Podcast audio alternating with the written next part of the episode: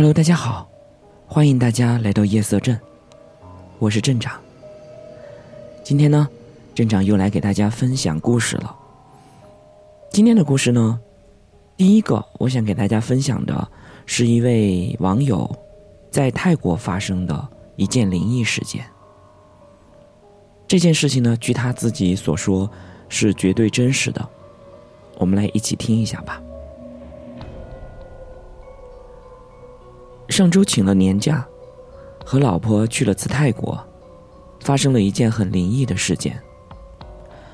我们这个团都是省内的，算上领队总共16个人，有2对夫妻，1对小情侣，6个老大哥，还有就是一家人。由于我们生活的都是北方省份，我老婆就比较信算卦和看事儿之类的东西。然后在北京和那对小情侣聊天的时候，那对情侣当中的男的就说他能看到那些东西，说从小就能够看到。其实我觉得他是在吹牛，因为我是不信的，我老婆也是半信半疑的。行程是从北京到曼谷，然后再到芭提雅。在曼谷的酒店，有天晚上我们3对游泳到了晚上11点多，然后就回房间了。第2天早上，另一对夫妻和我们大家说，晚上他们俩回去以后躺在被子上休息，12点多想睡觉了，结果拉开被子一看，床上全都是水。由于当时太晚了，他们俩也没找宾馆，就随便躺着对付了一晚。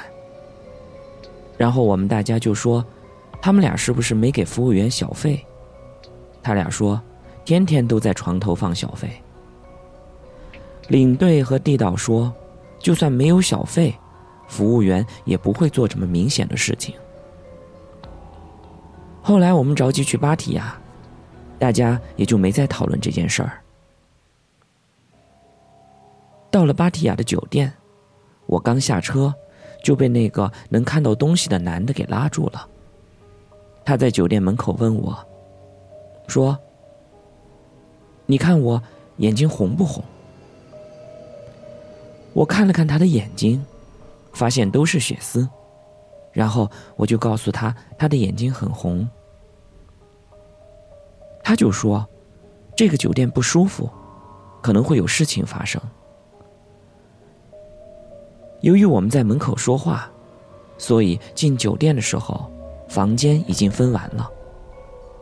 领了房卡，我和老婆就叫上那对情侣一起上楼，我们都在5楼。那个男的就和我们说等会儿再上去，我和老婆就等他俩，没进电梯。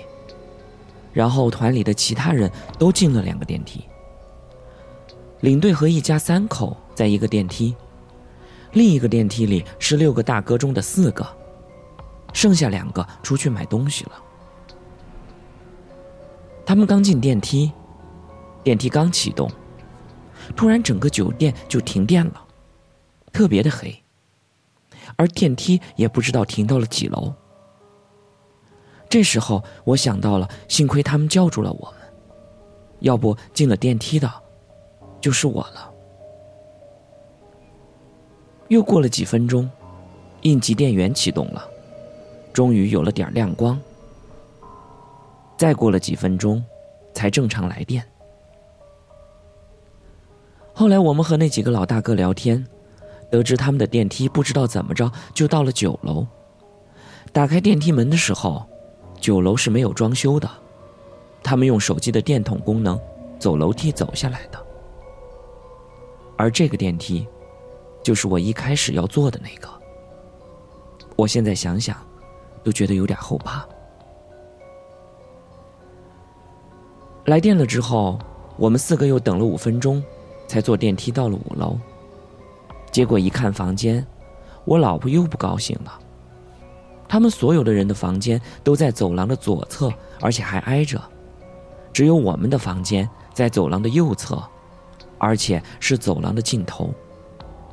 走廊还特别的长。我老婆一看到这样就特别害怕，去找领队要求换房间。问了地导就说酒店没有房间了。可是我们在5楼看到很多房间，应该是没有人住，关着门的。然后我老婆就特别强硬的要求换房间。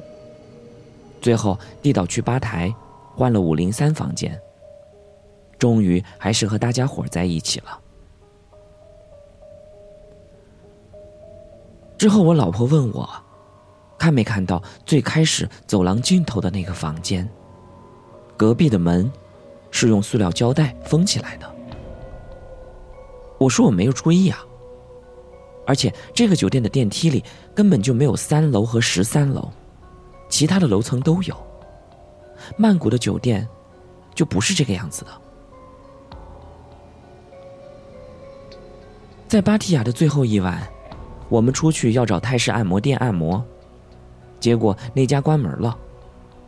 我们就去海边溜达，看到了那6个大哥在海边喝酒，我们就过去和他喝了一瓶半易拉罐的啤酒。正常来说，这些啤酒我应该不会有什么大反应，结果我回到酒店就吐了，之后就躺在床上睡着了。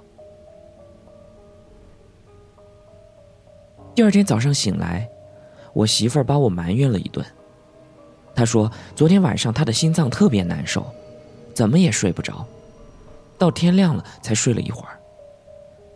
结果聊天的时候，那个能看到东西的男的也说他昨天晚上本来能睡着的，后来心脏难受就疼醒了，之后身子就不能动，就眼睛可以看到。他发现在窗外有个戴白领带的西方人。在芭提雅的时候，我媳妇儿给我发个一个短信，上面都是字母，写着 JOMTIEN。 当时我都不知道她给我发的是什么，她没说，我也没问。回国后我问她有没有发东西在我手机上，可是那个时间我们发现应该还是在泰国的时候，我媳妇儿当时根本就没有开国际漫游，正常来说的话应该是不能使用的，怎么会发出短信到我的手机上呢？顺带在这说一下，我们俩只有我开通了国际漫游，可以使用手机服务，他没有买泰国的旅游卡，所以发短信是绝对不可能的。后来回到家之后，他上网搜了这个酒店的名字，结果网上说是什么泰国7大猛鬼酒店，以前发生过火灾，死过90多个人，这些都是事实，我一点也没有夸大。以上就是今天的一位网友给镇长分享的他去泰国所遇到的一些灵异的事件。不知道大家在住酒店的时候有没有遇到过一些比较奇怪的事情，如果有的话呢，也可以跟镇长来一起分享一下。那么下一次的节目呢，镇长还会继续给大家分享我最近收集到的一些小伙伴的灵异经历。下一期的故事会是关于一个朋友他亲戚的孩子所发生的事情，希望大家能继续关注我们，我们下期再见。